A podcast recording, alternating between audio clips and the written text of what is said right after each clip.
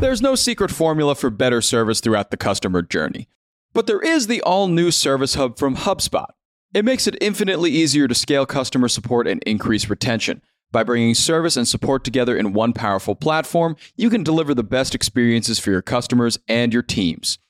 Free up time for your reps to focus on complex issues with an AI powered help desk. Proactively drive retention with customer health scores that help keep your business ahead, stopping churn in its tracks. And give your entire go to market team the data they need to operate as one unified, powerful front. Also, you can easily support, strengthen, and grow your customer base. Secrets out. HubSpot Service Hub is a game changer. Visit HubSpot.com slash service to do more for your customers today. Howdy, folks. It is Monday, June 13th. I'm Jacob Cohen. Today I'm here with three fantastic analysts. Their names are me, myself, and I. And right now, you are listening to The Hustle Daily Show. Today we're going to be doing something a little meta. There's a solid chance a bunch of you are listening to this via Spotify, and the company just hosted its first investor day since it went public in 2018.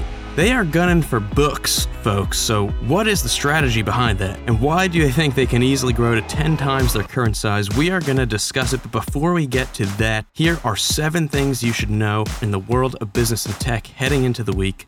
Let's get crack-a-lacking. All right, first things first. Axon, the US company that makes tasers, has plans for a taser shooting drone that can fire a taser at a target about 40 feet away. On the one hand, Sounds very cool. On the other hand, that's some scary sci fi level. The company's AI ethics board apparently opposed the device, and when the drone's development continued, irregardless. Nine members resigned in protest, and now the project is on pause. Number two, Domino's staffing shortage is apparently so bad the company had to halt U.S. orders and reduce store hours for the equivalent of six days in Q1. It also expects up to 3,000 stores to route deliveries through call centers by the end of 2022. I find that a little sad because I feel like those calls you use to order pizzas can be very special moments. But I don't know, maybe I'm alone in that regard. Number three, good news for Europe's iPhone owners. By fall 2024, smartphones there will be required to use USB C charging ports, so no more of Apple's absolutely unnecessary lightning cables. You know, you have one cable that works for everything USB C, and then you have iPhones, which need another, the lightning cable. It costs consumers more money, creates a ton of trash. Actually, let me be more specific. The move could cut out 11,000 metric tons of e waste annually. Number four, Disney Plus has 137 million subscribers, but over 50 million of them use Disney Plus Hotstar, the service's Indian version, with local cricket rights being a major draw there. But Disney is now entering a gargantuan bidding war for those rights for 2023 to 2027 that could reach well over $4.2 billion. And losing those rights and subscribers would be a bad look. So we'll see what happens there. Number five, moving on. In case you've ever wondered which countries have the most robots per capita, here is your answer South Korea has 932 industrial robots for every 10,000 workers. Singapore 605, Japan 390, Germany 371, and the United States of America 255. In January, South Korea enacted a new law that makes company executives liable for worker injuries, meaning you can expect even more robots there in the future. Number six, a new study from Group M and ad measurement firm iSpot TV analyzed 20 million TVs found that some 17% of ads shown on TVs connected through a streaming device, including streaming boxes, dongles, sticks, and gaming consoles, continue playing while the TV is off. What's the deal with that? It means this year, between 1.5 billion and 1.9 billion worth of ads are expected to be shown to viewers who can't even see them. Lovely. Finally, number seven. Yesterday, Netflix announced, surprising absolutely no one, that Squid Game is officially coming back for season two, quoting the director saying, it took 12 years to bring the first season of Squid Game to life, but it took 12 days for Squid Game to become the most popular Netflix series ever. Join us once more for a whole new round. All right, that is that. Let's keep it moving. Next up, Spotify books and the company's strategy for getting to 100 billion in annual revenue. All right, so 4 years ago Spotify went public. And since then, the company has grown its user base globally at that, enhanced its recommendation algorithm, although honestly, I think they may have forgotten to do that for me. And they've also invested what one could describe as a boatload of money into their podcast unit. Last week, with the stock down some 58% year to date, they hosted their first investor day since going public. And in it, CEO Daniel Ek basically outlined how he thinks over the next decade the company will be able to generate $100 billion in annual revenue, reach a billion users, provide the infrastructure for more than 50 million artists and creators, and achieve 40% gross margins, 20% operating margins, goals that investors have typically been concerned with for Spotify. So, what has the company done since going public to move the needle towards those goals? What big swings does it have coming up, and what's the strategy behind them? And could this really all work?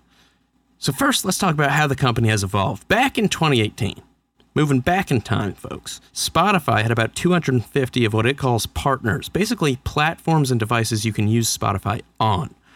Now, today, Spotify has more than 2,000 partners, everything from wearables like watches to cars to kitchen appliances. Yeah, you can use Spotify for your fridge.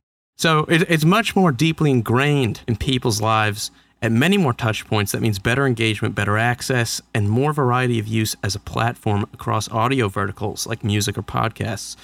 Speaking of podcasts, that's probably been the company's biggest investment to the public eye over the last few years.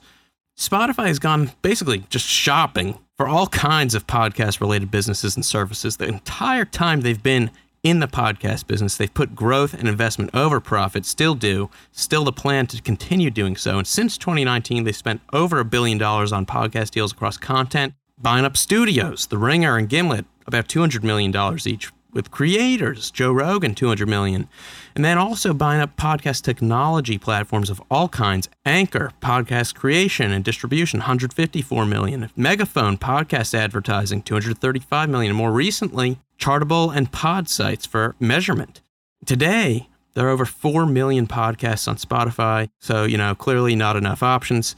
And this has really helped with growth from the listener side. The consumer side, they have 422 million users now on Spotify. It's also helped from the production side, right? The tools now available under the Spotify umbrella to create, distribute, and monetize music and podcasts is truly unbelievable.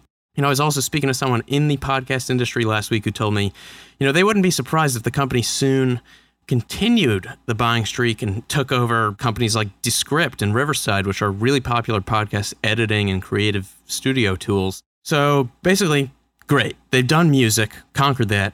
They've done podcasts, conquered that. Daniel Ek, CEO, calls this process where they take on a vertical, entrench themselves in it, develop it, and build out the experience end to end, but under one hood, one roof, one user experience, the Spotify machine. How about that? It's got a nice ring to it.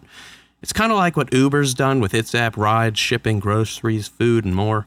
Under one app, one user experience for all kinds of things that are all kind of related. But for Spotify, what is that next thing? And the answer, according to Spotify, is books. So several months ago, Spotify announced the agreement to acquire audiobook platform Findaway for around 125 million. And right now, as a reminder, the biggest and basically only player in the audiobook space is Amazon with Audible. So the space is due for some disruption. And Spotify says the global size of the book market is estimated to be around $140 billion. That's inclusive of printed books, ebooks, and audiobooks, with audiobooks having only about 6 to 7% market share. Now, factoring in a few more things like the fact that audiobooks in certain markets are, are, are have up to a 50% share.